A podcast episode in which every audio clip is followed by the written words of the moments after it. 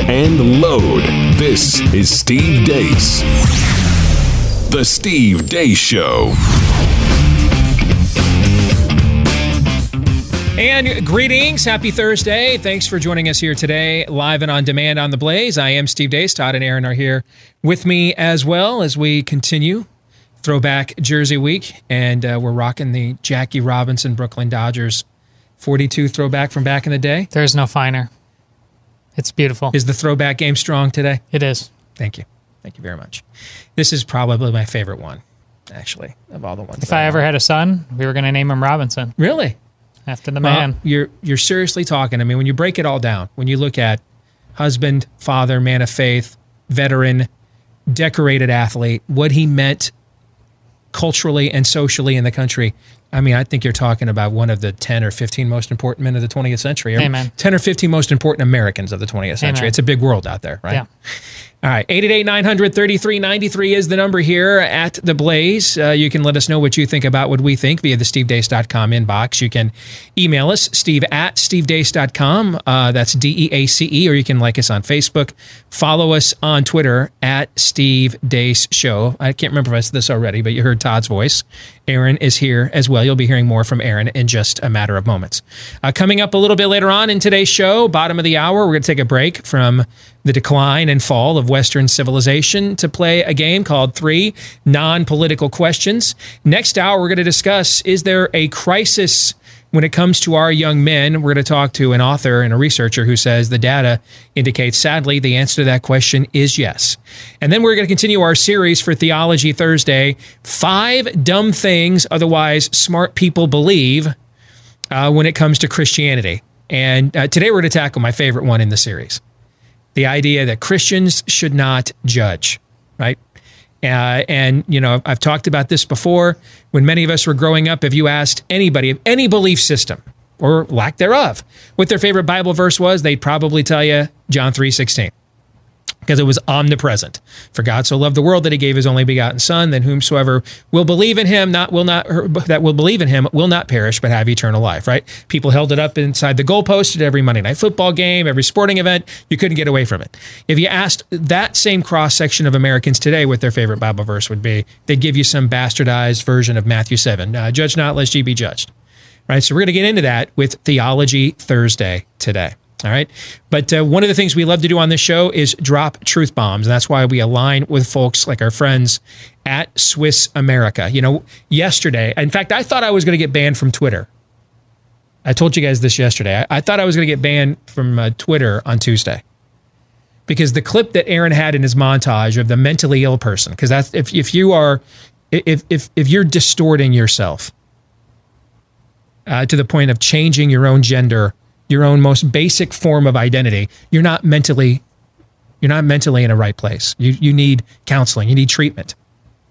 You're mentally ill. And we've got Twitter nowadays banning uh, researchers who call gender dysphoria a mental illness when they post their data. All right, from academia, you get banned. If you're in liberal academia and you post your da- the data that says, yeah, that we think this is a mental disorder, they ban you. So I, I pointed out that clip that Aaron had in his montage the other day of the C E O of Google, arguably the most powerful corporation on this planet right now, sitting down with uh, a, a, a, a to be interviewed uh, by a man with a mental illness over their shared concern for what they described as, quote, borderline content. Is is just almost the perfect metaphor for spirit of the age progressivism. I thought that might get me banned from Twitter. Um, it didn't. So apparently I have to try harder. Um, but um, Google right now is working with the Chi-Coms over there in uh, Beijing. An American company is working with our most bitter economic rival, except to global you know, corporations like Google. We're all friends here. Well, except for you and I, that is. Everybody else is friends, except for us. We're on the outside here.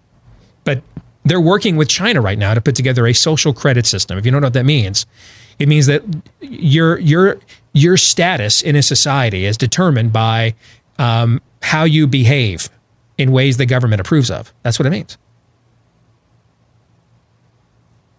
And they're very concerned at Swiss America when they see that kind of an unholy alliance And then they see where leftists in our country are already beginning to take us to. They're kind of doing the math here, and they are why they want to give you this report. It's called The Secret War, to give you an idea of what it looks like when big business and big government get into bed together. The end result, usually not good. If you want to get this for free, one eight hundred two eight nine two six four six is their number at Swiss America.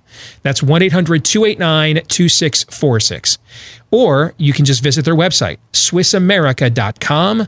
That's Swiss America dot com. And now here's Aaron with What Happened While We Were Away. What Happened While We Were Away, brought to you by... Now look, here's a house full of bees. You think the honey badger cares? It doesn't give a shit. It goes right into the house to bees. To... But look, the honey badger doesn't care. It's getting stung like a thousand times. It doesn't give a shit. It just, it's hungry. It doesn't care about being stung by bees. Nothing can stop the honey badger when it's hungry. Congressman Chip Roy has been that honey badger in Washington recently, and his antics just yesterday were the best indication yet. This all stems from Congressman Roy's obviously well-founded insistence that Congress and his chamber take care of the ongoing crisis at the southern border. Of course, that insistence has been falling on deaf ears. It is unconscionable what we are allowing to occur as we speak today. A little girl and her mom will be abused on the journey through Mexico, while this country, the most powerful nation in the history of the world, buries its head in the sand because my colleagues on the other side of the aisle, in a cynical political gesture and move, refuse to actually take up the supplemental request from the President of the United States for four and a half billion dollars to provide the beds and the resources necessary to deal with the crisis and to start taking up the bills that we should take up to ensure we fix the asylum crisis that cartels are using for profit, and to fix the catch and release broken system that is allowing our system to be overrun. So yesterday, Roy decided to force a roll call vote on all seventy-plus amendments to a minibus spending bill, which kept lawmakers, you know, actually doing their job until around four a.m. this morning. Roy hoped to pressure the Democrats into addressing the aforementioned border crisis, you know, by sleep deprivation. Representative Thomas Massie reported a few of the comments he was hearing on the House floor directed at Chip Roy. Just exactly what do you think you will accomplish? Are we getting paid overtime? I'm missing my fundraiser for this. I don't think Roy's gambit will work this time around, but it sure is nice to see the swamp sweating. Speaking of sweating, that's probably what the White House communications team is doing right now after President Trump's comments yesterday. Okay, let's put yourself in a position. You're a congressman. Somebody comes up and says, hey, I have information on your opponent. Do you call the F B I? I don't think it's coming from Russia, what, you do. I've seen a lot of things over my life. I don't think in my whole life I've ever called the F B I. In my whole life. I don't. You don't call the F B I. You throw somebody out of your office. You do whatever Al you Gore got a stolen briefing book. He called the F B I. Well, that's different. A stolen briefing book. This isn't a stolen. This is somebody that said, we have information on your opponent. Oh, let me call the F B I. Give me a break. Life doesn't the work F B I that way. Direct- I mean, he's kind of right in some respects. You don't call the F B I every time something weird happens. That's just not how life works. Speaking of not understanding how life works, Congresswoman Norma Torres of California had this to say on the House floor yesterday while defending abortion. It is tiring to hear from so many sex-starved males on this floor talk about a woman's right to choose. Speaking of sex-starved males, I'm just kidding, I won't do that to you. Anderson Cooper interviewed Bernie Sanders last night. No, the taxes in many of those countries are much higher than they are, in the, the individual personal taxes much higher than they are in the United yeah, States. But I suspect that a lot of people in this country would be delighted to pay more in taxes if they had health, if they had Uh, comprehensive health care. Ah, socialism. Joe Biden, your thoughts? I don't I don't put a whole lot in terms of labels. I just think that if you think about it, the vast majority of the members who are running, the folks who are running now, are all kind of on the same page. And Congresswoman Marsha Fudge of Ohio added, it is glaringly apparent that many who support the president administration are either racist, steeped in racist religious beliefs, ignorant, or as my mother used to say, just plain dumb. I believe the crooked ascension of Trump to, Trump to the Oval Office is a gauge that measures the declining patriotic and moral values of the many citizens of America. An update on Pride Month. This was at the D C Pride Parade.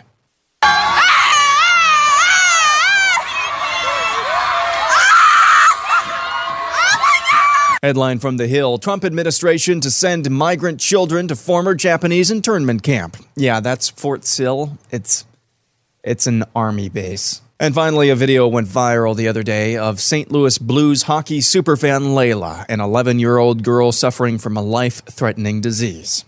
All right, if you could watch the game anywhere in the world tomorrow, anywhere in the world, where would you watch your boys play Game seven? Boston. Boston. What if I told you the Blues called mm-hmm. and they want you at the game? What? How? Doctor said it's okay. No, he didn't. So Layla flew to Boston last night for Game seven of the Stanley Cup Final. The Saint Louis Blues won, and here's what happened. Oh, hope I got one in. It looked like three. That's right. Nailing Cook right here, right here. Okay, okay. Yeah! Yeah! Give it a kiss. Yes!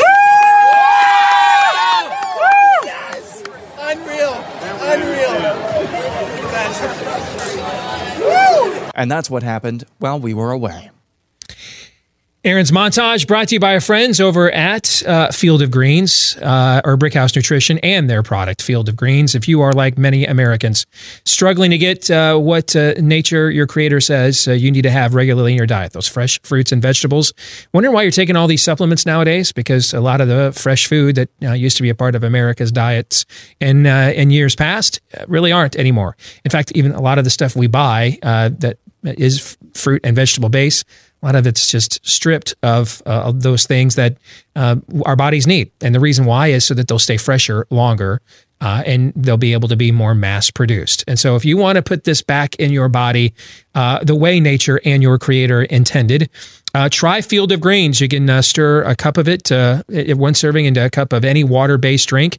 And here's the thing, when you turn over the label, it doesn't say supplement facts, it says nutrition facts, because this is real U S D A certified organic fruits and vegetables. So all of those antioxidants, prebiotics, probiotics, missing from so many of our diets today, Field of Greens wants to put those back in your lifestyle the natural way. Uh, if you're interested in giving it a shot, fifteen percent off of your first order. It tastes really good as well, by the way. Uh, fifteen percent off of your first order when you go uh, to Brick House Steve dot com. Just use my name as the promo code to get that discount. Brick House Steve dot com, promo code Steve. Uh, the final story in Aaron's montage, the Layla story. Uh, we're gonna we're gonna talk about that today during the the overtime, because um, there's an angle to that story that touches at the heart of one of the the key debates happening in our culture right now. And I want to connect some dots. So if you are one of our subscribers uh, for Blaze T V, you'll get a chance to watch that uh, later today, the overtime. If you want to be a subscriber, blaze T V dot com slash Deace. And that'll give you the discount to using my name as the promo code, so you can get access to all of the subscriber content we do every day right here at Blaze T V, blaze T V dot com slash Deace. So let's get to the rest of, of Aaron's montage. And A, a couple of things. Four to six million Americans voted for Barack Obama twice. And then they turned around and they voted for Donald Trump. We don't, the, the, the actual number is debatable. There's been, that's why when, whenever I bring this up, I usually say three and a half or four to six million, because there's been a couple of really well done, credible studies on this. And they've come up with numbers within that range. So regardless of whether it's three and a half, four, or six, and ironically, I think it was the New York Times that had the most optimistic number. I think their demographic study came up with six million. So regardless of what the number is, three and a half, four, or six, when you win an election in the three decisive states, as Trump did in twenty sixteen, by a grand total of fewer than seventy-eight thousand votes, whether it's the three and a half, whether it's the four, or whether it's the six, here's what we do know. Donald Trump is president today because enough people switched their votes from voting for the previous Democrat nominee twice to voting for him. That is absolutely true. That, that's, that's incontrovertible. That's not even a debatable point. Especially when you draw the corollary data point. What were the three decisive states? Pennsylvania, Wisconsin, and Michigan. Those are not states Republicans regularly win. They have been competitive in Michigan. They hadn't won Wisconsin since nineteen eighty-eight, uh, or since nineteen eighty-four, and hadn't won Pennsylvania since nineteen eighty-eight. Here's why that matters to a major, uh, to what I think is one of the major uh, videos that, that Aaron highlighted today in his montage. We have a congresswoman from the state of Ohio, not California, not New York, where people who vote Republican on a rare basis are a rare breed, where Republicans winning anything substantive statewide is a laughable notion. All of Aaron's life that he's been politically aware, Ohio has been a key swing state. Has been, I, I, I'm, I think one Republican ever has won the White House without winning Ohio in the history of the grand old party. So that's been the case, Todd, in you and I's lifetime as well. Mm-hmm. This is one of the true battleground states. Why does that matter? Would it, because she represents a state, a district in a state, where people with diverse opinions and mixed opinions is not new. It's, it's not something they don't deal with all of the time. Now let's let's go back to the point that I raised of, of anywhere from three and a half to six million Americans voted for the previous Democrat president twice, who happened to be black, and then turned around and voted for Donald Trump. Did those Americans become racist suddenly?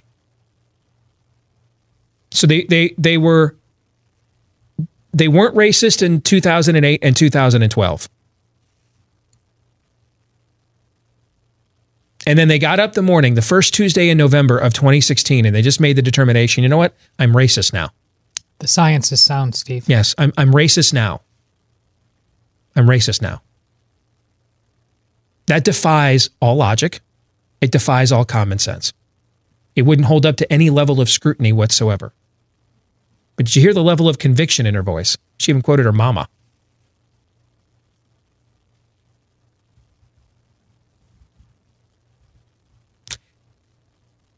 When I saw this video, this was my reaction, because all of these data points I'm mentioning to you came to my mind right away. So civil war it is then, sadly. I, I don't I don't know what else to say. I mean, if and and I want to make a point about this that I have said to some friends of mine off the air, and I just keep forgetting to bring it up and tell you in the audience. The reason we're on the brink of something like this, and I would argue we're in a cold civil war right now, similar to what went on between the U S and the Soviet Union in the, in the sixties, seventies, the fifties, sixties, seventies, and eighties. I think you're in a cold civil war now.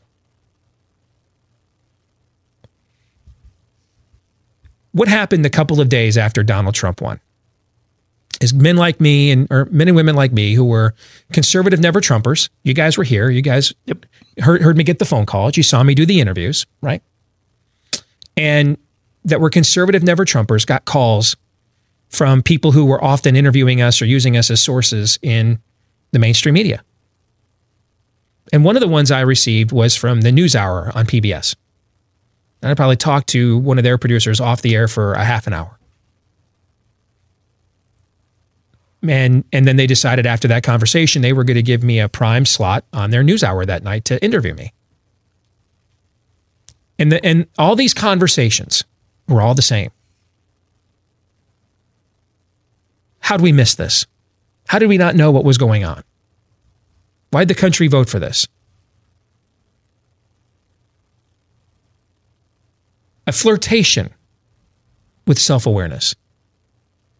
And I went on their show that night, and, and I, I asked them some questions. I said, how many pro-lifers work in the newsroom here at P B S?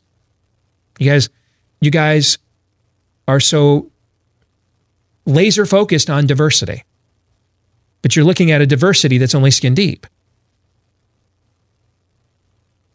You assume, based on the external identity, that I'm going to think a certain way. Didn't your mother ever teach you don't judge a book by its cover? So let's look at, you know, affairs of the heart. Let's look at convictions. How many people in your newsroom are pro-life? I asked them. How many people in your newsroom are, um, are, are go to go to church on a regular basis? We may even had that clip somewhere, because I'm sure we would have played it on our show. It might even be somewhere in our library, on our Facebook page. You want to go look it up somewhere. But I asked them some of these questions. You, I mean, you're, are you really champions of diversity? And so what happened after this last election is confronted with all of the norms Donald Trump had already broken to get elected. And we've broken several norms since he's gotten elected that we didn't even contemplate. Like, we didn't know what a Stormy Daniels was on Election Day twenty sixteen. Did you know? No. No. We, I mean, at, at least not as much as she re- what her relationship was with Donald Trump. We didn't know that. So the left America had a choice to make. And the media culture is their propaganda arm. And and they had the choice they had to make after a defeat like that is they could have looked internally. They could have asked themselves, how do we lose to this guy? I even thought for sure Hillary Clinton would disappear, because we have traditionally seen this with Democrats. I mean, they, you know, they don't, their, their losers don't become future U S senators that like lead splinter movements in the party, see Mitt Romney. They're banished. Jimmy Carter had to take up a decade of charitable work to be taken seriously again. Michael Dukakis, rectum, barely knew him. Seen him around? No. No one has seen him since pretty much the day after the nineteen eighty-eight election, man. Anybody even know if Walter Mondale is alive? If not, when he passed away. They're losers. Sleep with fishes. Except in this case, Hillary Clinton remains omnipresent. And you don't really see a whole bunch of Democrats lashing out, hey, you're taking the spotlight away from us. There's been a couple, but not really as many as I would have expected. Well, because they made the other choice. They they chose not to look introspectively. They chose not to wonder why a bunch of people in Pennsylvania voted that had voted for them for decades suddenly stopped and, and asked themselves, should we be more concerned about the jobs that Americans have in this generation, or what the temperature of the United States might be ten thousand years from now? All right? These are the questions they could have asked themselves. They could have asked all these questions. And don't think that they didn't. They just decided that in the end, they weren't wrong. You were. You're wrong. And this is why you have seen the qu- the quintupling down, the sextupling down that you're seeing right now on everything. This is why the one candidate who was going to run on a return to normalcy has flipped from that complete posture and messaging to, yeah, Bernie Sanders is a socialist and we all agree on everything. Thanks. See, they made the decision that they weren't outside of the American mainstream. They made the decision the American mainstream was bad. And now collectively, they have come to the conclusion, outside of the state of Louisiana anyway, that this apparently is the case everywhere else, that there's no reason whatsoever you would disagree with them, other than you are the lowest forms of life we acknowledge.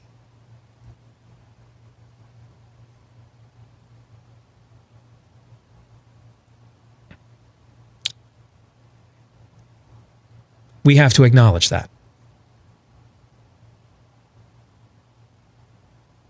I mean, we have to acknowledge that. That's their answer. Their answer is, we weren't wrong.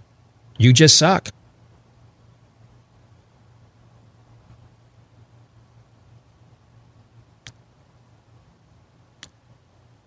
So civil war it is then, sadly. I, I don't, I don't, I don't know how to reason with that. I, I don't. I don't know how to accommodate something that won't accommodate you. I don't, I don't know. Do you know? I don't, can I don't, we, I don't Steve, know. Can, I, I've been told by reliable, um, very smart, well-spoken people that um, as long as we're just winsome and that we can uh, make our, our debates in um, a good way, in, in a convincing way, that that's the best course of action. I, I, I don't, I seem to. I, I've done all of that. I, I, I seem. I've to, made as many winsome arguments as anybody has, in, including in platforms and forums where a lot of my peers didn't want to go the last few years, and I, and the return I got back was, "You want Christian Sharia law? O- okay, I mean, I, I, I, I mean, I, uh, I. Oh, do you know? Nope. I've been where you live for a long time now, Steve. Um. Uh, Aragon, I said it yesterday, right? Offer no mercy, for none will be offered to you.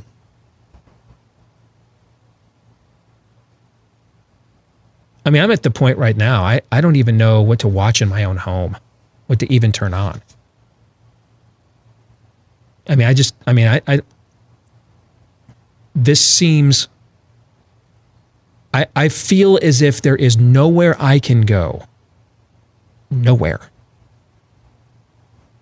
where there is not a full frontal assault against what I believe in. Not a debate. I love debates. I got into this for debate. These aren't debates. These are assaults. These are offensives. You don't debate a blitzkrieg. You don't debate an armada. You don't debate a ministry of information. That's, that's what's going on. And while we have unplanned a movie that is a punch into the uh, in the face of the darkness, that's ignored for a while by K-Love. I know it came around, but K-Love, the radio station, decided it wasn't going to promote it. In the meantime, when I went to that movie, Steve, and I don't because it's an independent film, all the trailers beforehand were a bunch of totally progressive independent mm-hmm. films. Let my I brought my two meaning older, another major studio wasn't pushing their so, own catalog with their film, and so, so they were at the mercy of what else would so, fill so those just, slots. But they right. see that as an opportunity. Bang, mm-hmm. bang, bang, always. And we're like, K-Love is just like, oh, I don't know. It's it's a little controversial. I, I That's had, who we are, right there. I, I posted on my Facebook wall today that um, I'm I'm so glad Chip Roy, my my my longtime friend, is. This is why I told him not to run. When he asked me about this two years ago, I said, don't do this unless you're going to go there and do this. It's pointless. Well, he's doing, he's doing it. And I was like, to hell with them.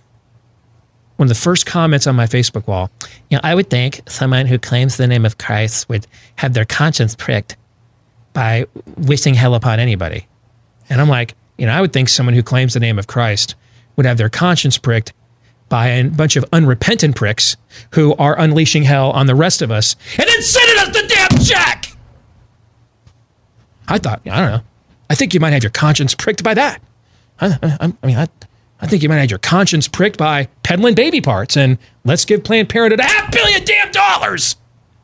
Or, you know, let's just have, you know, human trafficking at the border and then give them the beauty pageant wave as the drug cartels invade the country. Maybe that might prick your conscience. Just saying, maybe. Does that ring familiar? Is that kind of what you were just describing? Yeah, and then some. I just want to go on the record. I don't appreciate your tone, Steve. Good. I, I mean, you have a gun pointed at you in one direction and then tisk, tisk in the other. You know, and I can't even go home and watch Card Sharks without the culture war on my family room television there too. This hour brought to you by Imprecatory Prayer. What did you say? This hour brought to you by Imprecatory Prayer. More in a moment.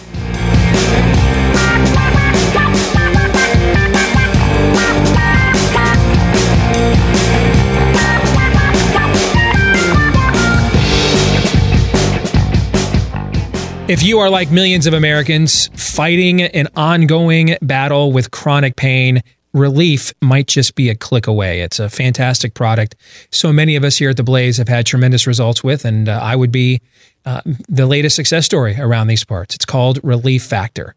And again, I want to draw a distinction here. If you pop your Achilles, uh, like uh, Kevin Durant the other night, that's an injury, okay? Um, and and we're not peddling Benny Hinn prayer, prayer cloths. Right? The, this is about fighting inflammation in the body that causes chronic pain. And the cool thing about Relief Factor is the top two talking points to know and the way they go together. Physician created, number one, but one hundred percent drug-free, number two. And so what does that tell you?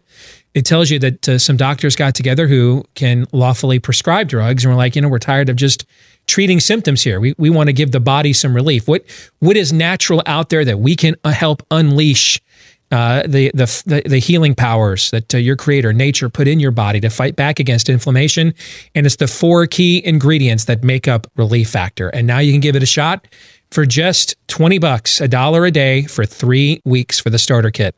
What have you got to lose for a dollar a day? Except maybe, hopefully, finally, the pain. Just go to relief factor dot com. That's the website. One click away, relief is, relief factor dot com. And now it's time to take a break from the decline and fall of Western civilization with three non-political questions. We all have questions. Who am I? Why am I here? Where am I going? Who am I? A search and a question of identity. Why am I here? A question of meaning and purpose. Where am I going? Question of destiny. Some better than others. What sort of morality or proto-morality would you expect to find in a chimpanzee troop? Injecting some levity into the demise of Western civilization. It's three questions on The Steve Deace Show. Indeed it is, because as Steve said, we need a break from the decline and fall of Western civilization anytime we can.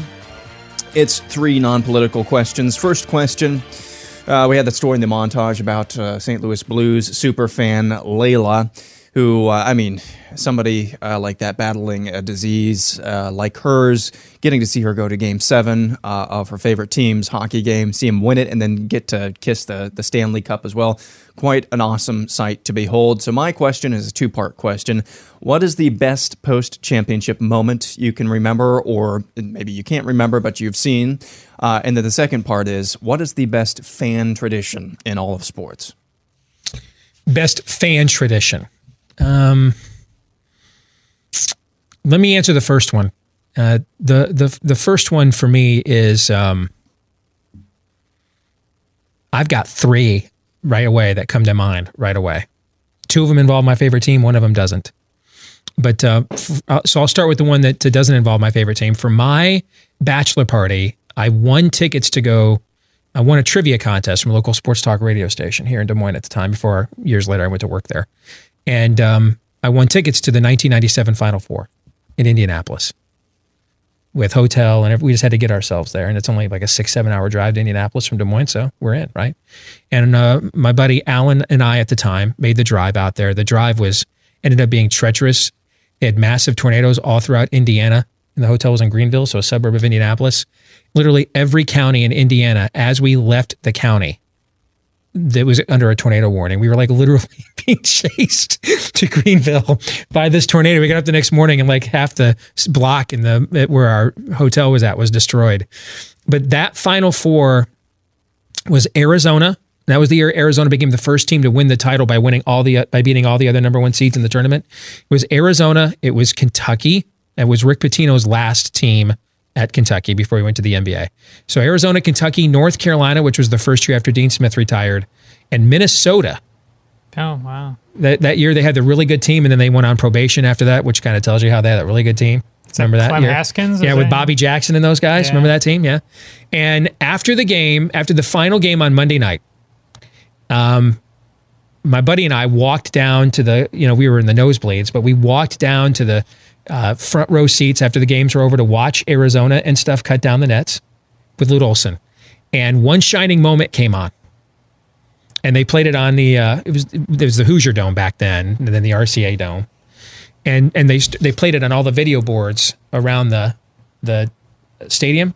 And to watch Miles Simon and those Arizona players in the middle of cutting the net down just get into a dead stop when they heard the music. The ball is tipped. And they heard the song come on. And they looked, and then the looks on their faces. They look like, you know, twelve, thirteen year old boys all of a sudden, right? And it was like, this was this, they had watched this growing up. They had, this was, they wanted to be featured in this. And now they're the team that the song was about. Uh, just watching that even from fifty, sixty feet away was really cool. I've never forgotten that. And then for me, the other two would be my favorite team would be, uh, um, just staying up to watch one shining moment when Michigan finally won the tournament, when, when its first tournament and only tournament so far in eighty-nine. And, and, you know, having watched that, it debuted a few years before and it instantly became a huge success, and being able to see that being about your team, that was, I mean, I'll never forget that night watching that game. Uh, and um, when Michigan uh, won the national championship in football in nineteen ninety-seven, and if you guys remember, Brian Griese was our quarterback, and Bob Griese was the uh, number one uh, color commentator for A B C back in those days. And when Brian started playing for Michigan, they were hesitant to put Bob on games because they thought it was an obvious conflict of interest. But then they decided, you know what, this is actually a pretty good story. If, and what happened is Michigan started having a really good season. And and they were like, you know, this is a pretty good, compelling story that kind of adds to it. And with when Keith Jackson says, um, hold on right here, the envelope for the uh, M V P of the Rose Bowl. Um, would you like to know who it is? Because I'm standing next to a proud daddy. I almost remember this call verbatim, because Bob Griese was an M V P of a Rose Bowl, I believe. And when they got a chance to share that moment together, um, I mean, that that clip is an all-timer for me. I mean, I thought that was, I thought that was so cool, you know. And in terms of greatest fan traditions, you know what? I'll go. There's there's a ton of them, but let me go off board. How about Penn State's whiteout? Now, their record in those whiteout games is actually only five hundred. They're only seven and seven. It is intimidating, though. But but just the look, the the look on the the television, the sound, the energy, yeah. the aura. What's, what's weird about that stadium is that it seems like every single corner of that stadium is well lit, so it mm-hmm. really pops on television. And you know, you're going to probably give me the jump around right at Wisconsin, right? So I'll let you go. Go ahead. Jump around uh, our fifth quarter. Can you read me exactly back the first question? Because so the first question is, what is the best post-championship moment you remember or okay. have witnessed? Okay, I wanted to make sure I wasn't uh, uh, cheating. Um, well, I have a, I had a my my Packers Super Bowl, the, the first Favre Super Bowl. I was actually living in Salt Lake City, so I, I, I actually went just downtown. And you, there's not there's not bars just everywhere like there's everything place else because it's Salt Lake City. So, yeah, I didn't know anybody, uh, and I ended. I watched the Super Bowl by myself. It was kind of an odd experience to not know anybody, to celebrate uh, with anybody. So that that absolutely uh, sticks out.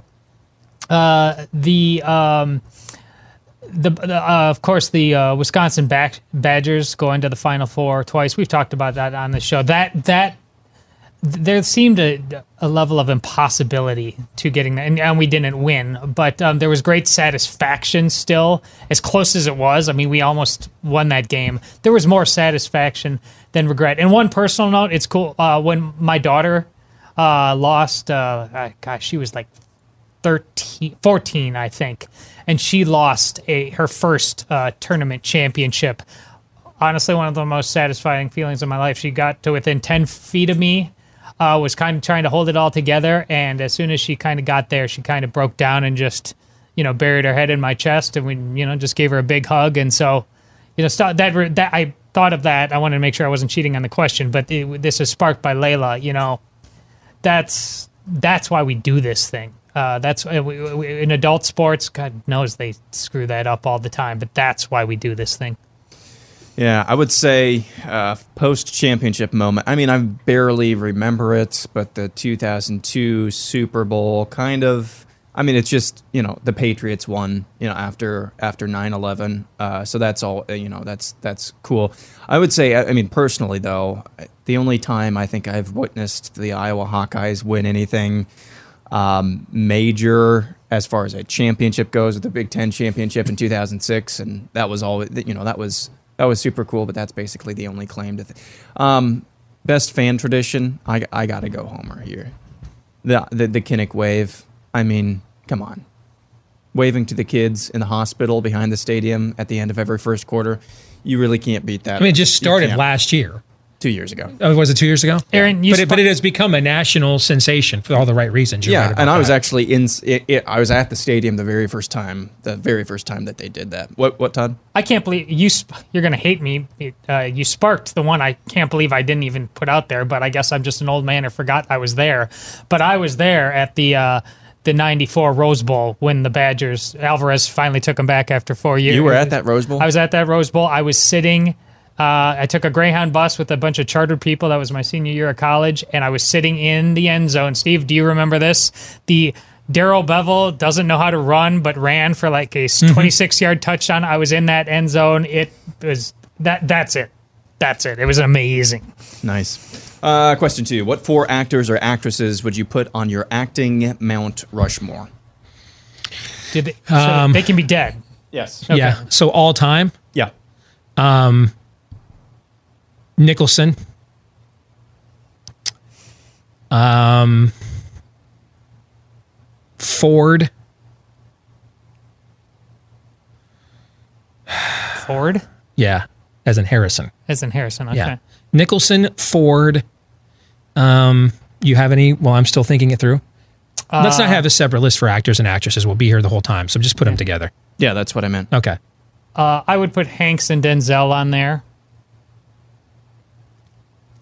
I'm, I, I got to go to somebody who's passed away.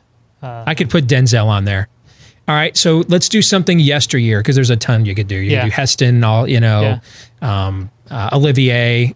Let me go totally off board. See if I can get some nerd cred, yeah. okay? You do Clark Gable, for example, mm-hmm. right? Uh, in fact, maybe he would be on my list. But um, you know what? I'll go somebody who was very close to Clark Gable, his wife, Carol Lombard. So we have some female representation in there. I know it's weird. When I was in college, Um, we used to watch old classic vintage movies on A M C and T C M all the time. And I, I mean, I just thought everything she was in, she was just like absolutely sensational.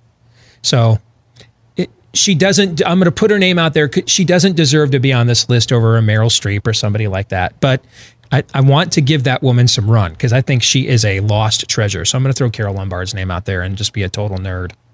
Marlon Brando? Brando would be on the list. Yeah. I like that question, though. I, I mean, did. Brando, you could, I mean, he has three of the, yeah. On the Waterfront, uh, The Godfather, Apocalypse Now. I mean, these are three of the titular roles of all time, you know, and, and he has the Triple Crown there. So I guess I don't know how I could leave him off. You know what? So I got to kick Ford off, as much as I love Han Solo and Indiana, Indiana Jones, but I, uh, now put Marlon Brando on the list, right? Yeah, and I, Ford's great. I mean, I don't even want to de- diminish it. I, he's not a he's not a great actor. He's a great star. I mean, he's not a ba- I, I, he's he just isn't a. You know, there's. I just think the other people I mentioned have done things that are almost transcend. I mean, there's one scene that, you remember that Captain Phillips movie, mm-hmm. where Hanks. It's not even a, he just has a nervous breakdown after getting saved. It's one of the most amazing pieces one. of films yep. I've ever seen. Like, how did you do that? Yeah, that's another name too. Yeah, uh, I would do Tom Hanks. Uh, I would do um, uh, Julie Andrews. Wow. Audrey Hepburn. Okay. Uh, even though I haven't really seen many, the ones that I have, it's really good. Um, and oh man, his I just had his name on the top of my tongue. Uh, the guy in uh, It's a Wonderful Life, the main character, Jimmy Stewart. Stewart. Jimmy Stewart, yeah, yeah, he's he'd be high on my list too. I love Jimmy Stewart. He'd be high on my list. Yeah, we're gonna. This be, is a hard list. Yeah, we're gonna be new, doing more of these. That's uh, that's really hard. Only yeah. four. Okay. Uh, final question: what is a sandwich? It's meat between two pieces of bread. I don't understand uh-huh. this question. So a hot dog is a sandwich? No. No, no. I said that's a, what you just said. Well, oh, first of all, everything is considered a bread. I mean, it's, it's, if we're going to go by that standard, cinnamon a cinnamon roll is bread because it's yep. made from bread. I mean, how about so? Let me specify: a sandwich is uh, meat that is um, sandwiched between two pieces of sliced bread, identified as bread, not a bun. So a sub sandwich is not a sandwich then? That's why it's called a sub. Yeah, but the, it's a sub sandwich. Yeah, but it's called a sub because that's the name of the bun. Okay? It's called, it's called, that's what, I mean. So then what is a hot dog? A hot dog. It's a hot dog. It's it's its own class? Yeah. Okay. See, see, I think, I think a sub is a sandwich or a hoagie, but I clearly don't think a hot dog is, yet it's, then you think, oh, how do I justify it? Well, it's cold. No, but isn't a Reuben, that's a sandwich, right? Yeah. But that's hot meat. So I don't, this is, we're in, I, I, I don't, I don't have a definition for pornography, but I know it when I see it territory. Why, why are we, de- the, here's what I want to know. If that was good enough for the Supreme Court, damn it, I don't need to be held to some higher standard. Why, why, why is this a question? Because of the last two minutes. You gave him this segment. Stop letting off the leash, Deace. I would I would go with uh, the original definition that you gave before you changed be, before you changed your answer. A hot dog is a sandwich. It just is. I mean, okay. Uh, let's say you slice. You're not a, even being contrarian. You say, really believe that? I'm just asking. No. You, yeah. I mean, okay. let's say let's say you slice a hot dog into various slices, and then you rip the you rip the uh, hot dog bun. You know, at the at the crease there. Is that a sandwich now? It looks exactly the same. It's just cut into different slices. I mean, that's a, that's a sandwich. It's it's a sandwich. Everything is a sandwich and nothing is. You know, my mom used to make for me when I was a kid that I loved? Hot dogs cut up into my mac and cheese. Oh, oh yeah. Well, yeah, of course. Yeah. I, you know what? Amy's gone next week. She's got to go do something for her uh, out of state for her finish this semester for her master's. Um, I'm going to make... I'm going to grill up a couple of really good hot dogs. Yes. What are your good? What do you? What are your good hot dogs? You know too? Which ones you, I really like? I like the uh, uh, the Hebrew dogs. Those are good. Those, those are really good. Those are really Hebrew good. National. Even yeah. better, Nathan's. The, Nathan's. The garlic content in them. Oh, okay. It's beautiful. Yeah. Yeah. I'm going to grill a couple of those up and cut them up in some mac and cheese. I think next week I'm going to do that. Uh, uh, do you like the hot Italian sausage from Johnsonville? You ever had that? I have. That's great. Yeah, I'm. Yeah. But I'm. I mean, I'm in Iowa. I grew up in Iowa. Well, I was born here. I grew up everywhere, but I'm really partial to, um, Graziano, Graziano sausage. Yeah. Oh, sure, oh, sure. Yeah. That's awesome. Yeah. I mean, I have tried because I love Italian sausage, so I have tried every brand. I have never tasted anything as good as Graziano sausage. So one thing I'm disappointed with Costco in is their selection of brats and sausages. Underwhelming to you? Yeah. Yeah. This was an important conversation in America. It was. Is a hot is this a debate that's actually happening in places? Oh, it's happened a lot. Oh, really? Yeah, yes. It's an ongoing debate. Oh, okay. It's apparently not I'm, been never solved. Tackled it. It's not I've, been close to solved. Apparently I am I've just cemented my shut-in status. I was I, I was not aware that this was a debate that was this this is this your generation's you know who shot first, Han or Greedo? Is that what this is? No, this is my generation's. Uh, is it a blue or yellow dress? Uh, this is my generation's. Is it Yanni or Laurel? Oh wait, those are all my generation. Yes. Yeah. Okay. Stupid Harambe? Generation. What's Harambe's take on this? Uh, Harambe. Jesus is the greater Harambe. Babylon B wants you to know. All right, we'll come back. Hour two. Do we have a crisis with our young men? An author and researcher has the data. He says the answer, sadly, might be yes. We'll talk to him and get to some Theology Thursday next hour right here on The Blaze. Stay tuned.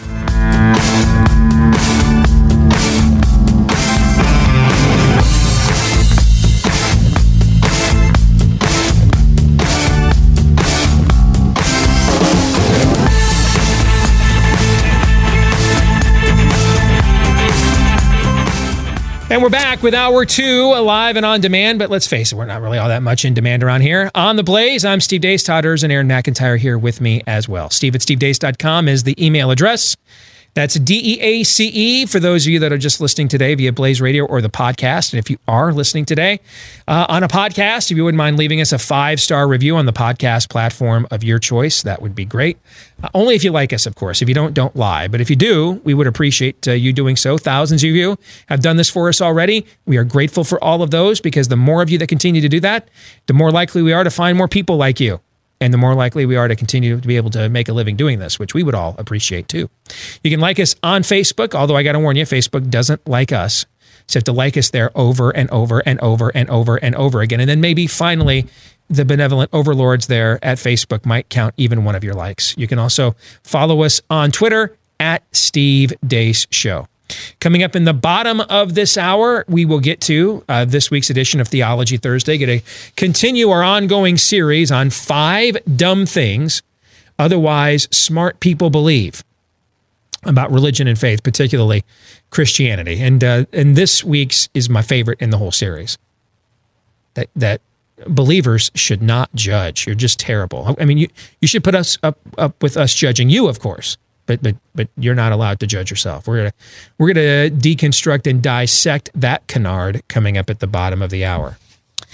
So there's a new book out, and it is concerned about the future of our young men here in the West. And I don't know why, because every day I'm on Twitter, I am convinced that by virtue of having penises, you are given automatic advantages over everyone else automatically in society, particularly if that if that if that particular unit has a whitish, Caucasianish uh, tint to it.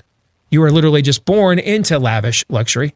The world is just handed to you everywhere you go. I mean, even for me. I mean, yeah, I was born to a fifteen-year-old mom, and uh, we were on A D C food stamps. I ate government cheese when I was a kid. I did reduced lunches, and I would try to hide it from my friends in school because I was ashamed that we were poor and had to do that. I mean, but while I was going through those things, I was strangely comforted by the notion that the day would soon arrive when I would be given the secret handshake and my toxic masculinity and my heteronormative patriarchal senses, particularly of the Caucasian variety, would be affirmed and rewarded. And thus, without any hard work whatsoever on my own men, here we all are. Congratulations to thee. Congratulations, Steve. Yeah. I've In always- fact, all Aaron did when when we had an opening for this job, um, all Aaron did was just contact me white and male. say, I'm the first white, I'm, I'm first. I said, first what? White male to apply. I said, hired. Didn't listen to any tape. I had no idea that you even had any opportunity or experience to do this whatsoever, yep. correct? Yep. I mean, I privilege. I, I feel really privileged. I mean, not to abuse that word or anything, but I of do course feel not. I do feel privileged. Well, maybe that's not how it works after all. Uh, this book is called The Boy Crisis, Why Our Boys Are Struggling and What We Can Do About It. Warren Farrell uh, is one of the co-authors of the book, uh, researcher, co-author. He joins us now here on The Steve Deace Show. Warren, first of all, we want to welcome you to the program today. Secondly, was that sufficiently sarcastic enough for you? Your thoughts? That was wonderful. I love it. Uh, I hear you have this Brooklyn T-shirt on, and and I used to teach at Brooklyn College, so I'm sort of like feeling this um this white male privilege bond with you. And, and, yeah, I'm even culturally appropriating here because it's a Jackie Robinson throwback jersey that I'm oh, wearing right. today. Actually, yes. That's so so we we are offending literally everyone uh, here. So we're racists if we don't acknowledge the accomplishments of minorities, and then we are racist when we do. So. The good rule of thumb is you're just a racist. So tell us why you began this re- this research, knowing that it could very end up with you being uh, ostracized and scorned for daring to even ask such politically incorrect questions. Well, pr- first of all, how, how right you are in the sense that I was on the board of directors of the National Organization for Women in New York City. And when I began to find out that um, fathers, that children that of divorce, that uh, the feminist movement wanted the women to have, the mothers to have the option of being the ones to either raise the children of divorce uh, uh, or not raise the children and go off and marry somebody else and move out of the state. Um, and I was beginning to find the research that said that these children were not doing well. And we'd already known this from the Moynihan report in nineteen sixty-five, among uh, in a research in the research in inner cities, uh, the inner city crime was assumed to be the result of uh, of racial issues and, and being black. But we found it really wasn't the result of being black; it was the result of such a high percentage of African American families not having father involvement. And it was of that twenty-five percent of the time of African American families that did not have father involvement. That's where the crimes were taking place. And so it was uh, a, a different issue. Now, in African-American communities today, that figure has gone up to seventy-five percent. But in Caucasian communities today, it has gone over the, it used to be three percent. It's now thirty-two, thirty-three percent of Caucasian families that do not have significant father involvement. And so I began to see that the boy crisis resides where dads do not reside. And as I researched that further, I saw also that, you know, I looked at, I looked at the, uh, did a study of the mass shooters and saw that about ninety percent of the mass shooters since Columbine have been dad deprived boys. Oh, I wow. then I had run for governor of California, and I had spoken to a lot of prison prison populations, and you know, administrators and of the prisons and judges said, you know, this is not just a boy issue, meaning a boy-man issue, that ninety-three percent of prisoners are male, um, but most of these prisoners do not have dads. And but but and when I said, what does most mean? fifty percent, ninety percent? They said over ninety percent. Then I started looking at ISIS recruits, and uh, and found that more than ninety percent of the ISIS recruits were uh, wow. were dad deprived as well. And this is not, by the way, just the boys, but the fe- the smaller percentage of females that are ISIS recruits also dad deprived. And I, so I started looking at, you know, there were ten causes for the boy crisis, but I was a, every cause, like the dad deprivation, was the hub. Other things like mental illness, the mass shootings, the uh, all the things I just mentioned, they were the spokes. They were not the co- that they were not the core causes. Uh, they were the they were the secondary causes, um, or things that were um, you know, the, the boy may have had um, A D H D problems, and we say, okay, his problem is A D H D. But what I saw was that when dads weren't involved, there was le- there was less likely to be boundary enforcement. Without the boundary enforcement, the boy didn't learn postponed gratification. Without the postponed gratification, the boy wasn't able to finish either the homework or, um, you know, if he was a natural for being an actor on the basketball team, he didn't have the discipline to do the drills or the rehearsals, and so he didn't accomplish his dream. And so he began to, to be afraid to dream after a while and ashamed of himself and fearful that he wasn't being ignored. Acknowledged by his teachers, or, and when it got to be boy-girl time, he saw that girls dated lo- they didn't date losers; they dated perf- winners, which was sort of performers.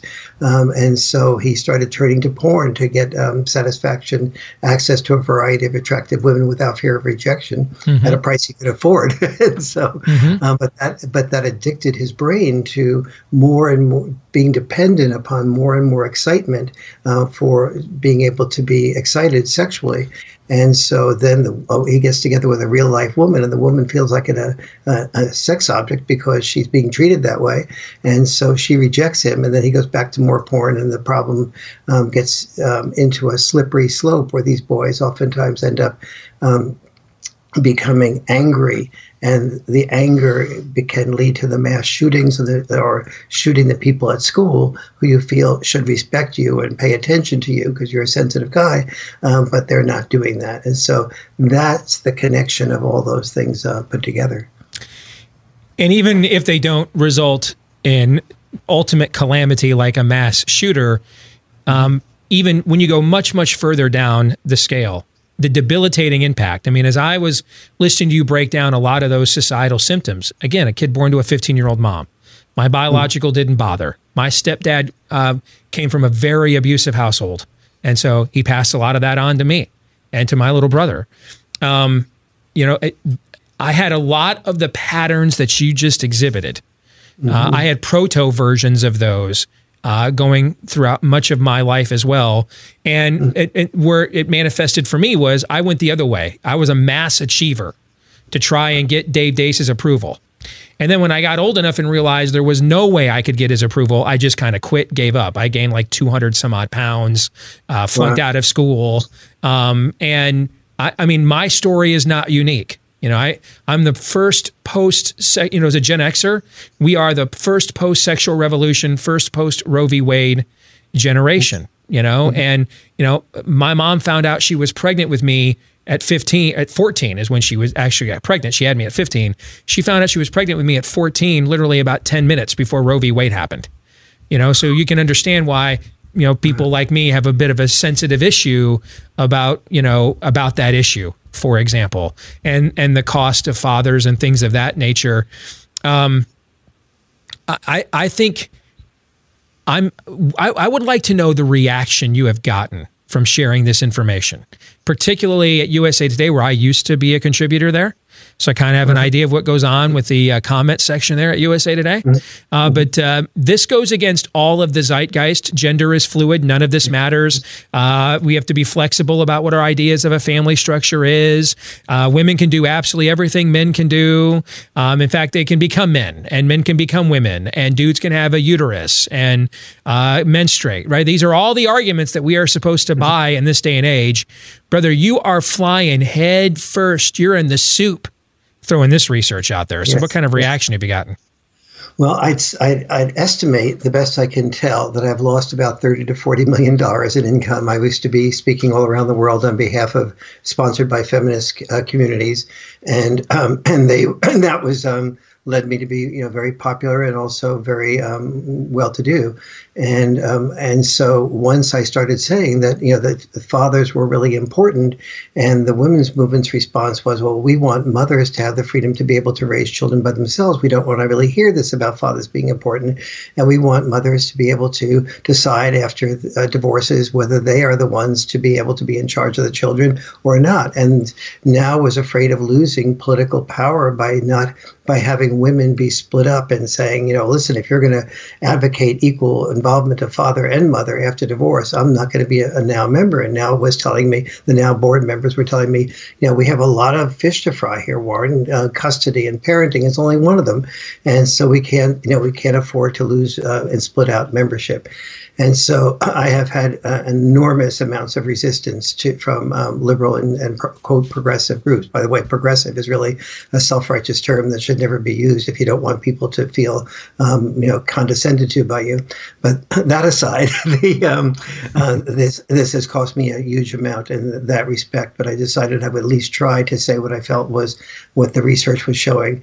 And as the more research I did, the more distant I became, because I now have identified more than sixty, seventy different areas that uh, boys do so much worse in. By the way, girls with a minimal amount of father involvement also do worse, and almost all of those sixty, seventy different areas. However, they don't do worse to such a degree um, as uh, boys do. So girls at least have, in single mother families, a same gender role model, and they also have much more permission to express their feelings and to ask for help. So in college, for example, seventy-five percent of people that visit the, the college psychologist and share their suicidal ideations, uh, seventy-five percent of them are women, but mm-hmm. seventy-five percent of the people that commit suicide in college are boys and men. Uh, and so this is, um, you know, gives you an example of the of the, of the challenge. The, one of the, the things that you, you referred to before that is so sad is this whole concept on the part of femi- the feminist community about male privilege. Um, men learned throughout their history, every generation had its war, and almost every father and mother prepared their son to be, as a way of being a man, to be disposable, to be willing to be disposable in that war. Mm-hmm. And we gave we gave boys social bribes of calling them heroes if they would if they would be disposable, even if they died um, saving somebody else. They were you know, they were even more significant as a hero because of their willingness to to prepare for that death. And so to say that, you know, to reverse this, and if we, if I were to say, well, there should be, you know, because, you know, men have done this for thousands of years, for the next thousand years or so, we should have an affirmative action program, and only our females uh, should have to register for for draft and go to war and be the firefighters and do the be the first responders, and they're the ones that should die.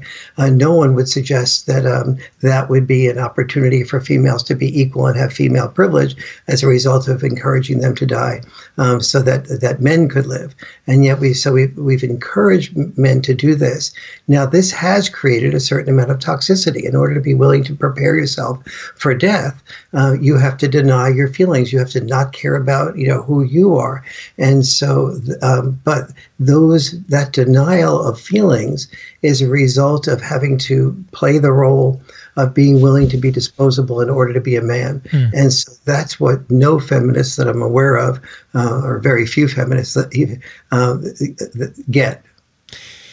There was an a, there was an argument uh, from the pro-abortion crowd recently that goes right to the conversation you and I are having right now. That I that I, I just thought it was one of the most ironic responses to me as a pro-lifer I've ever seen. And and this was, well, if you guys don't want abortion anymore, then we ought to have laws that don't allow men to abandon their children. And I thought, yeah, you guys are finally, you're, you're figuring this thing out. I mean, yeah, that's kind of the point we've been trying to make, is the connection between all of these things, right? And and what I find fascinating is, is that if you buy into a leftist worldview, they really don't have, from what I have seen, Warren, it's not a worldview as much as much as it's a conglomeration of wishes. It's a confederacy of ideas that may or may not actually be true, but it's what I desire the world to be. And so I will zigzag, zag, zig. Um, I will uh, reverse engineer, whatever I have to do to tie certain things together um, in order to have the outcome I want. I have the world look the way that I think it ought to look, or I want it to look, whether it looks that way or it could ever look that way whatsoever, to the point now that when they are arguing with pro-lifers like myself, they're saying, well, we shouldn't let dads abandon the kids they sire. And we're like, yeah, we used to call those family values, and you mocked Dan Quayle when he said that twenty-five years ago to Murphy Brown. I mean, yeah, that's exactly the, as a kid born to a fifteen-year-old mom, single mom, who grew up on A D C food stamps and government cheese, yeah, we we we, we probably should punish fathers who sire children and walk away from them. I mean, yes. th- do you understand the point that I'm trying to make here, Warren? The disconnect that we are seeing from our prog- from the, the progressives that are trying to reimagine Western society. There's been a lot of pick and choose liberation uh, among, among feminists. Well said, yes. And, and and there's been a lot of toxic feminism. And when I say toxic feminism, I mean the type of, you know, uh, feminism and liberal liberals are supposed to be inclusive. That's what they theoretically are uh, known for. But um, they have not been inclusive of white males, and they have not been inclusive of males in general. And so, and and worse than that, you know, by, by I have, since the Boy Crisis book has come out, I've gotten maybe one hundred letters from families who say that as early in the as seventh, eighth grade, their boys are hearing um, the future is female. Mm-hmm. Uh, in college, they're reading books called The End of Men. Uh, this is the first time in history that anyone has ever read books about the end of their gender. Um, this is not a real inspiration for our sons to grow up healthy if they think that their gender is discounted or basically going to be ending. And so there's such a, um, there's so much sadness. Uh, boys are being told the message where I was talking about pick and choose liberation. Um, boys are getting two messages um, or many me- con- conflicting messages in schools. Parents are telling me, they're saying on the one hand, you know, my son is told be very cautious with uh, girls and women when you're asking them out. And in California, we have a, an a, affirmative consent law where a boy that reaches out and takes a girl's hand on a date without asking her permission first can be accused of sexual ha- harassment. This is the law mm. uh, in California. And at, at the in- same time, they're peddling all forms of sexual licentiousness as a curriculum to kids as young as kindergarten, right? At the same time. Yes, yes. And and there's also, so, you know, the boy is seeing this experience of be very cautious with girls. And then he's seeing the girls be attracted to the football players and guys who are high risk takers. Mm-hmm. And then if he is very cautious and he, you know, he, he realizes that if, you know, if a female says, um, yes, uh, it doesn't, doesn't respond. And then she accuses uh, him of sexual harassment, um, that he'd have to have something in writing. So if he, you know, even if he's cautious, he's called a wimp. Uh, and if he's super cautious and brings along a legal sheet for ha- having her sign for each level of consent, because this consent has to not just be done at the hand-holding stage, but it's supposed to be done, this is the law now, at each level of intimacy. Now, California is the only state that has that law directly, but there are twenty-six states where this law is working its way through the legislature in various forms. And even if it doesn't work its way through the legislature, it is scaring our sons in two ways. One is they're afraid to, to even ask women out, so they resort to porn because that's the only way that they don't know. You know, they, they you, know you described what's happening on the Pacific Rim countries that are in a demographic winter, and marriage is not happening in, in a lot of those developed Asian nations. That's that's what you're describing right there. Yeah. Yes, yes, exactly. Um, and now you're getting to a really important point, which is, you know, what it, where did all this come about? And when I started doing uh, the research for the Boy Crisis, my assumption was that this was largely a U S problem. I then found that it was in fifty-six of the largest developed nations wow. that boys were falling behind girls in every single academic subject, for the most part. And uh, and the most the way they were falling the most behind was in reading and writing, which are the two biggest predictors of success. And so the, the boys were um, having, uh, and so I asked myself, what is happening in these developed nations? And in the developed nations, as as survival was not such a big issue, there was more and more permission for two things. One is divorce. And then the second was was for children being able to be raised by single mothers without being married. Now, in the United States, among women under thirty who have children, fifty-three percent of them do not have ch- have children without being married. And some people say, well, sometimes the father lives with the uh, mother, so what's the difference? Here's the difference. Among the ones that uh, get mar- that do not get married but just have a father living with them when the child is born, forty percent of those fathers are not involved with the family after three and a half to four years. Mm. And so those children are dad deprived. So the, the, so my then I looked more carefully into those de- demographics. It wasn't all children of divorce that were having problems. It was the boys that had of divorce that had um, problems if four, if one of if four things weren't happening after divorce. If there wasn't about an equal amount of time with mother and father, if the dad and mom did not did not live within twenty minutes drive time of each other, if the child did not if the child heard bad mouthing from mother to father or father to mother, that was severely harmful. And then fourth, if the if the family was not involved, the parents were not involved in continuing a relationship counseling or communication counseling, so that they could coordinate, even though that they were um, they could coordinate their parenting, um, even if there was a mm. divorce. Um, so anyway, those are some of the things that um, were happening. So the, the the point there being, in those two demographics, the divorce demographic and the single mother demographic, among those children that had dad deprivation, that's where the ISIS recruits, the um, the mass shooters, the prisoners, mm-hmm. the crimes, the obese boys, the um, the boys that have our failures to launch, the boys that are um, that are addicted to to drugs, opio- the opioid um, addiction, death sure. by opioid overdose is two to one males to females, but almost all those males are dad-deprived boys. Sober, but uh, stuff we need to know more about. You got to get this book. Again, it is called The Boy Crisis. Uh, Doctor Warren Farrell is the co-author, Why Our Boys Are Struggling and What We Can Do About It. Warren, we have definitely got to have you back at some point in the future. Thank you for what you're doing and being part of the show today. All right, take care. Thank you. It would be my pleasure to be back. All right. Wow. You know, that's one of the reasons we're doing this cruise next year uh, that Glenn and a lot of the V I Ps here at The Blaze are leading. I mean, this is a lost legacy.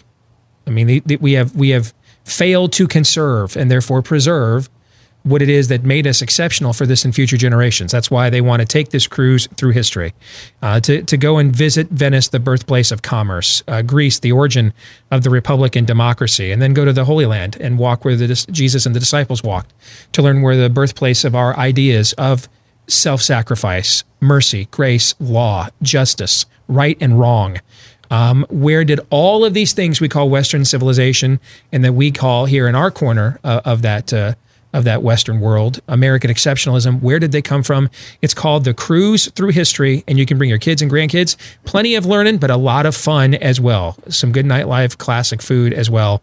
If you want to learn more about this, uh, go to come sail away dot com, get information uh, and details on the various uh, packages that are available. And yes, again, you can bring your kids and grandkids. come sail away dot com.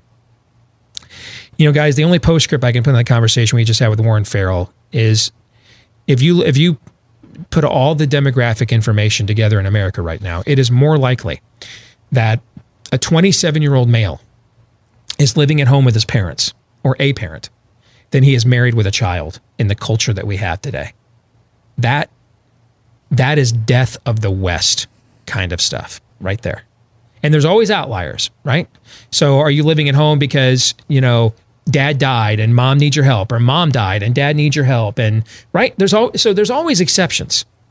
But in general, A society where its most able-bodied men are more likely to be living at home with parents or a parent than living with a wife and child is a society that is going to have a very difficult time in future generations perpetuating itself, Todd. And it makes you, Steve, who is going to marry our six daughters?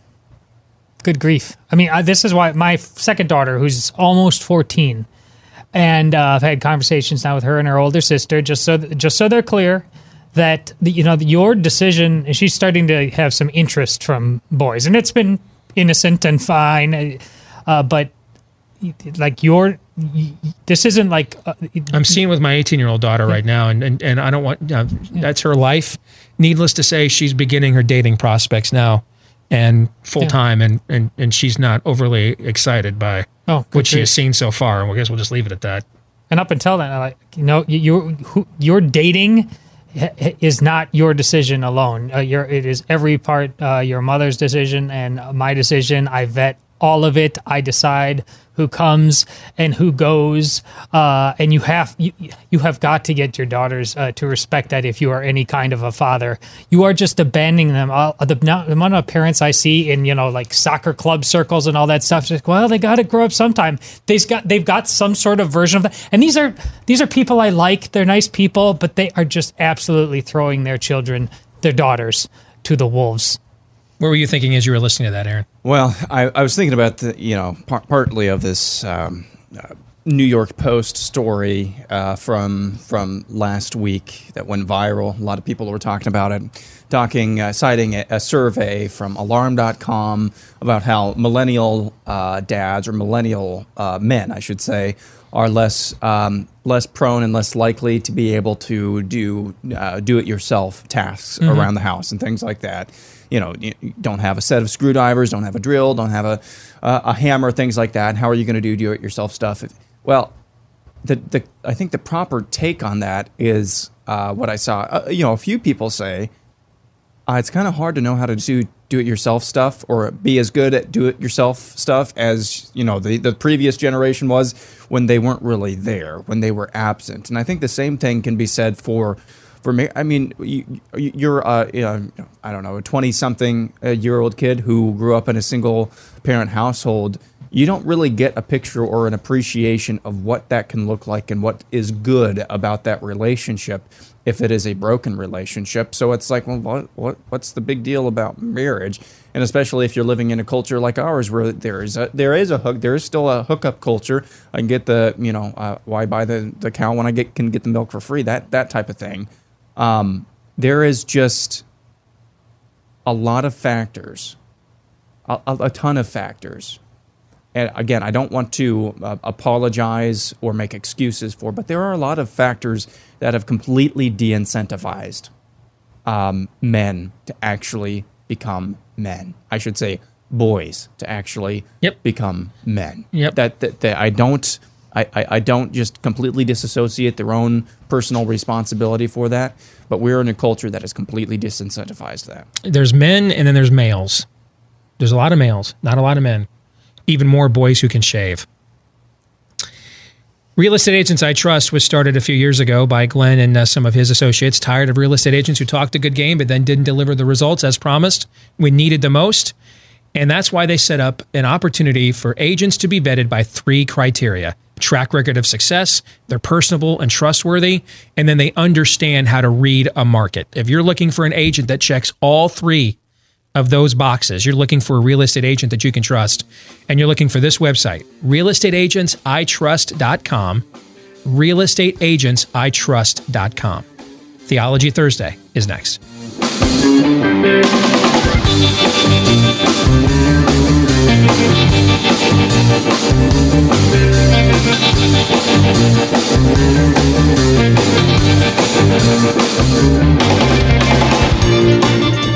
So you may have been fighting that battle of the bulge, and you're trying to get active, you're trying to do things right, and something seems to be missing. Well, maybe the missing link is called O E A, and it's an abbreviation Uh, for a word that I can't really pronounce, but uh, it's, it it really just is a fancy word for the signal that goes from the gut to the brain when you're eating to say, hey, we're full, we're good to go, and uh, get back to what you were doing.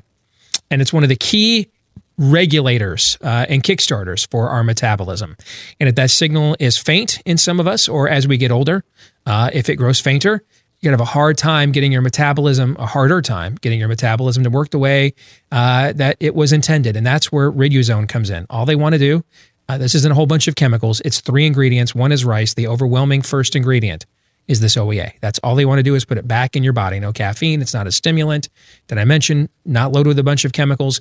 It's just about strengthening that signal in the body so your metabolism does the job it was intended to do.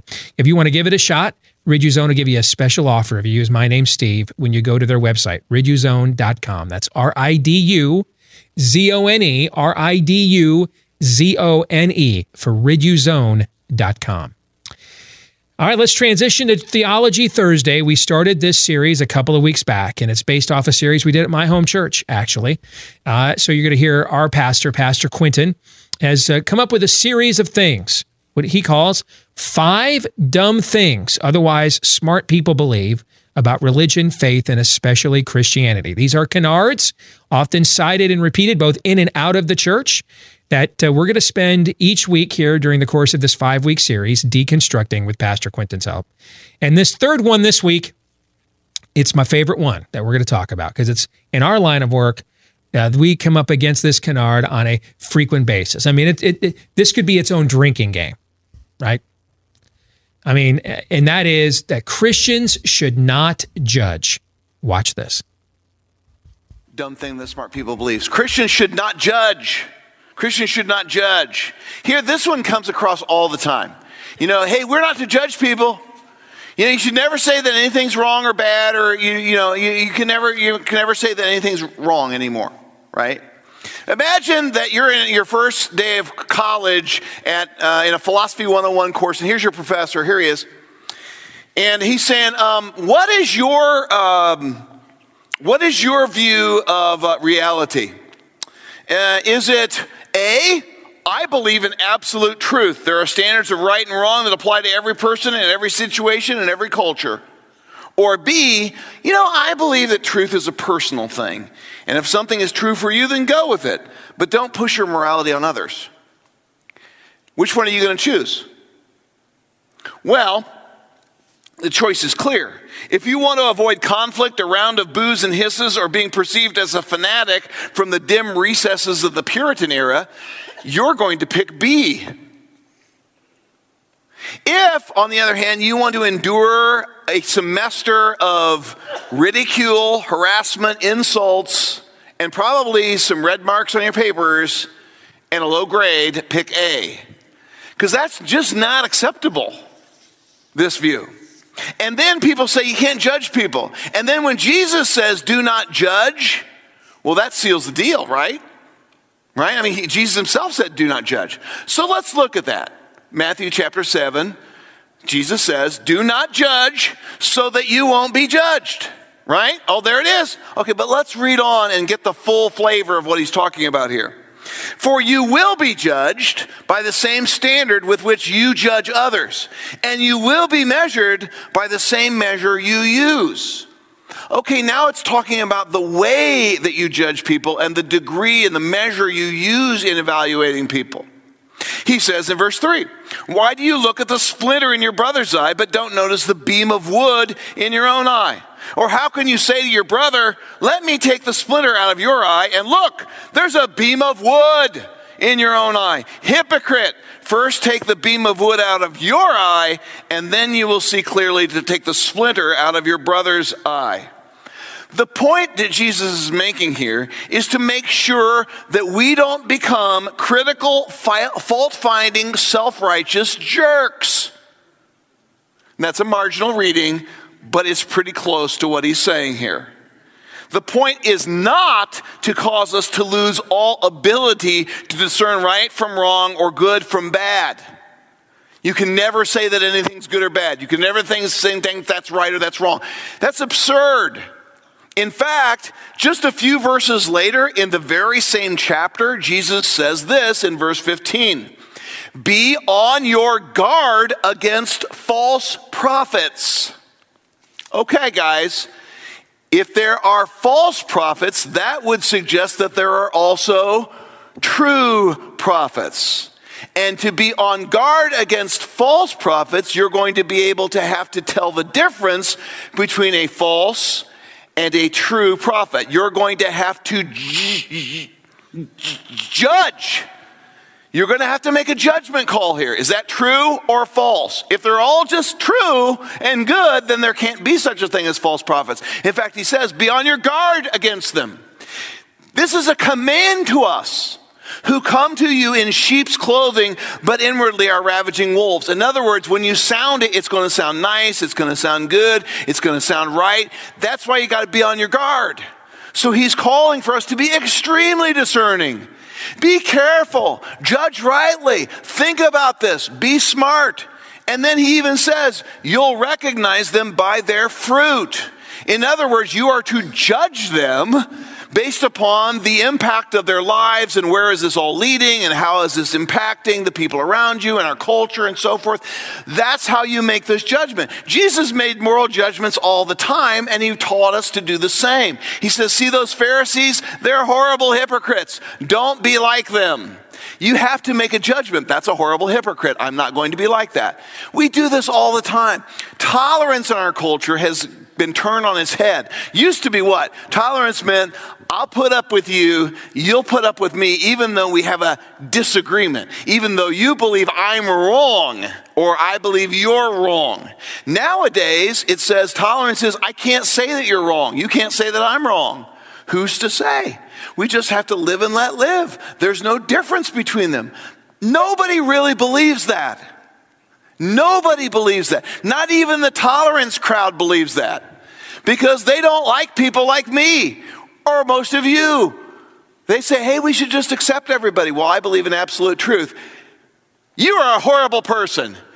You are a hater and a bigot. Wait a minute, I thought you weren't supposed to judge me. Well, we can judge people like you.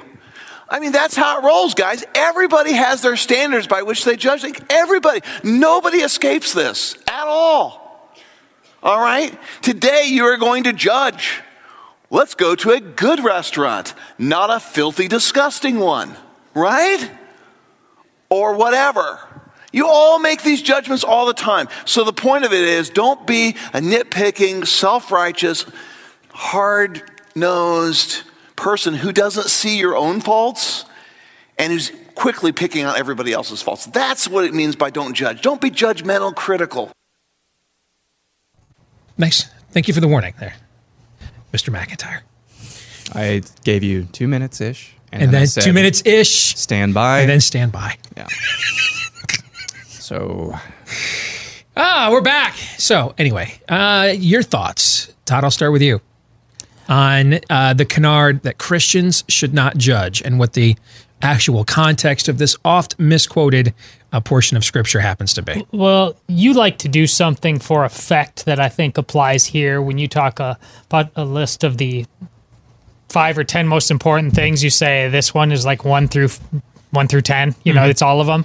Th- this, th- I don't know what's coming yet, but this could have been all of them, and then the other ones a subset of them, in my estimation, because this is what just one of the great, ridiculous, cheap grace pieces of trash ever uttered by anybody claiming the mantle uh, Christian. I, it, the, good grief, the cross. I, this is what I, your faith is a rated R faith. That bloody cross is judgment. By definition, it is judgment. A verdict has been rendered. Mm. And we are told in so many ways throughout Scripture, uh, both uh, specifically in terms of the lists of the things you're supposed to do and not do, how how and whom we are supposed to address uh, sinners. Uh, it is sometimes uh, with a larger measure of grace. It is sometimes with a larger measure of a jawbone of an ass. It's sometimes with something in between, but it's always with judgment in mind. Yes, no, how must me live? How how must we live now? It's this. This is such a great lie of the times that it is. It is simply born of a people who aren't genuinely. It, this is post-Christian. Not you aren't That's really a right Christian word. People if you that, think this is true. That, that is, you're living in a pagan society. Yes. Yeah, that, that's exactly right. And we just don't, or, or struggle to recognize this because the symbolism and nomenclature of our faith that inspired this culture still resides everywhere you go. But if you look at not what, what we say, but what we actually do and think, you live in a, this is a pagan society. I mean, the, the great irony of, of, secularists, progressives, um, irreligionists uh, claiming Matthew seven as their favorite Bible verse. That, judge not, lest ye be judged, as Pastor Quinton points out there, this is part of a collection. That that whole chapter is really, a re- Jesus is rebuking uh, self-righteous hypocrisy. Um, he mm-hmm. is he is he is rebuking those who have determined by their own worldly wisdom what God means, or even if he exists at all. Um, because remember, we had one house of the, you know, Jesus often had debates and conflicts with a group of religious leaders in his day that were called the Sanhedrin. And they were made up of really two, for lack of a better description, parties. They were theological parties, but, you know, they were the two parties of the day. They were the Pharisees and the Sadducees. The Sadducees were people that didn't believe in a resurrection. Now, here's why that's key. Because the reason that and, and the reason you believed in the resurrection of the dead is because that's when the eternal judgment would take place. So if you don't believe in a resurrection, guess what you don't believe in? Judgment. You don't you don't believe there will be an eternal divine judgment. You believe that this world is all that there is. Uh, the high priest of the, the of the Sanhedrin, the year that uh, that Jesus uh, was arrested and tried, was a guy named Caiaphas. He was a Sadducee. So when you hear him say things like, better one man to die than for the whole nation to perish, that's a that's right out of social justice. I mean, this is the world is all that we have. So we have to we have we need progress. We need this world to be the best it can be. And there's nothing else to look forward to. There's no judgment coming. This world is what we make of it. And the irony of those who glom on to that verse out of context is that verse is is not a rebuking of orthodoxy. It's a rebuking of them. I mean, if you are if you are claiming that God spoke in a way that he did not, because it fits what you want the truth to be, whether it's true or not, so that then you can impose your will onto other people and using this as justification, you're not you're not the um, the the you're not the people of enlightened tolerance. You are the very hypocrites that Jesus is condemning. It doesn't always have to look like, you know, bony finger pointing religionist. Mm-hmm. You don't well, you don't have my third and fourth level of uh, moral v- uh, viewpoint on this. So um, you just hate the Lord. It can look, can it look like that? Sure, yes. It can look like that. Here's what it can also look like. Um, yeah, yeah, yeah. You, I'm allowed to judge you as much as I want, but you can't judge me. And then I can judge you by a standard that actually isn't even one, one that I literally just freaking made up. And I can impose it on you with impunity. And I don't even have to live by it. You know, I mean, I, I can, I can, I can, I can use every carbon emitting airliner on planet Earth to fly to my climate change conference. As I rack up with this round trip, not to mention the S U V that will drive me to the airport, uh, to the event and back. As I rack up in the span of about seventy-two hours, a greater carbon footprint than ninety-seven point five percent of this planet will emit in a year, if not their lifetimes. I then can disregard all of that. I don't have to be aware of any of that. And I can judge you as stupid, racist, homophobic, xenophobic bigot if you don't have the same views on climate policy I have. See, Matthew seven's about that, too. So it's about you. So congratulations.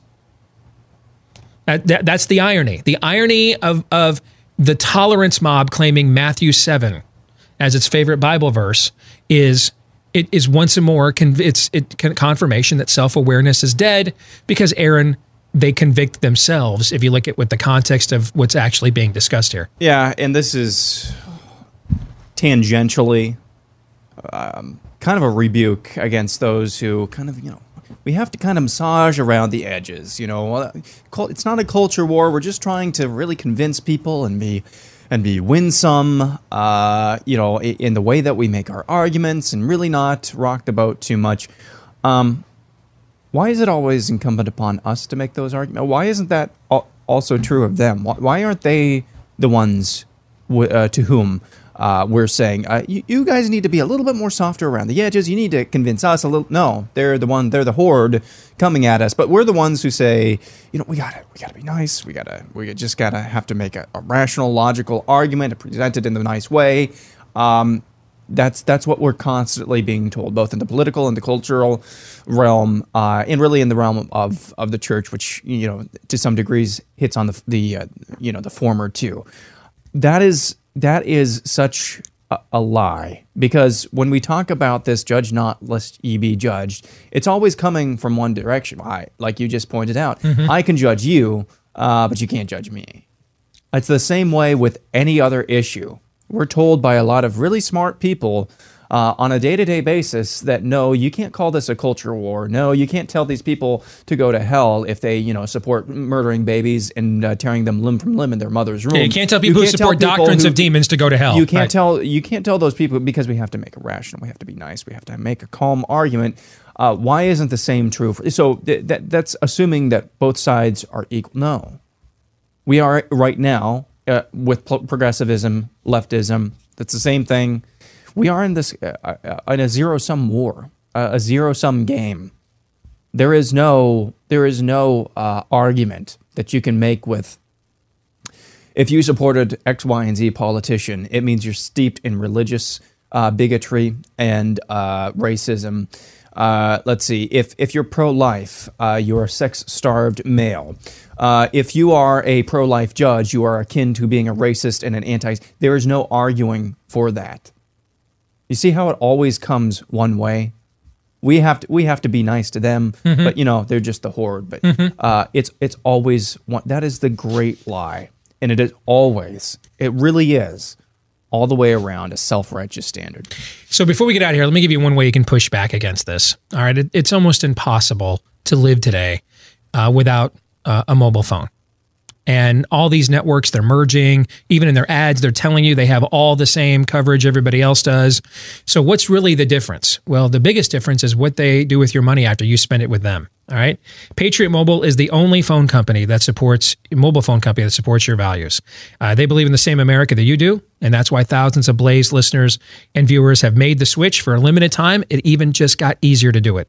Right now, you get a free month of service on all new lines with the offer code Blaze. That's a free month of service on all new lines with the offer code Blaze. And with unlimited talk and text plans starting as low as twenty-five dollars a month, there's never been a better time to make the switch.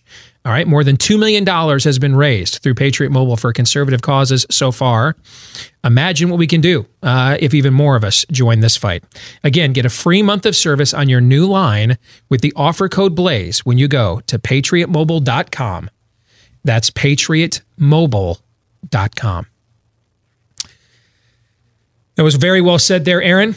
Uh, stick around for the overtime. Uh, there's a story about the Saint Louis Blues uh, superfan Layla, the, the touching story that goes right to the heart of a debate we're having in the culture today. We're going to tape that for our Blaze T V subscribers. The rest of you, we will see you tomorrow at noon Eastern, right after Glenn Beck. Until then, John three seventeen.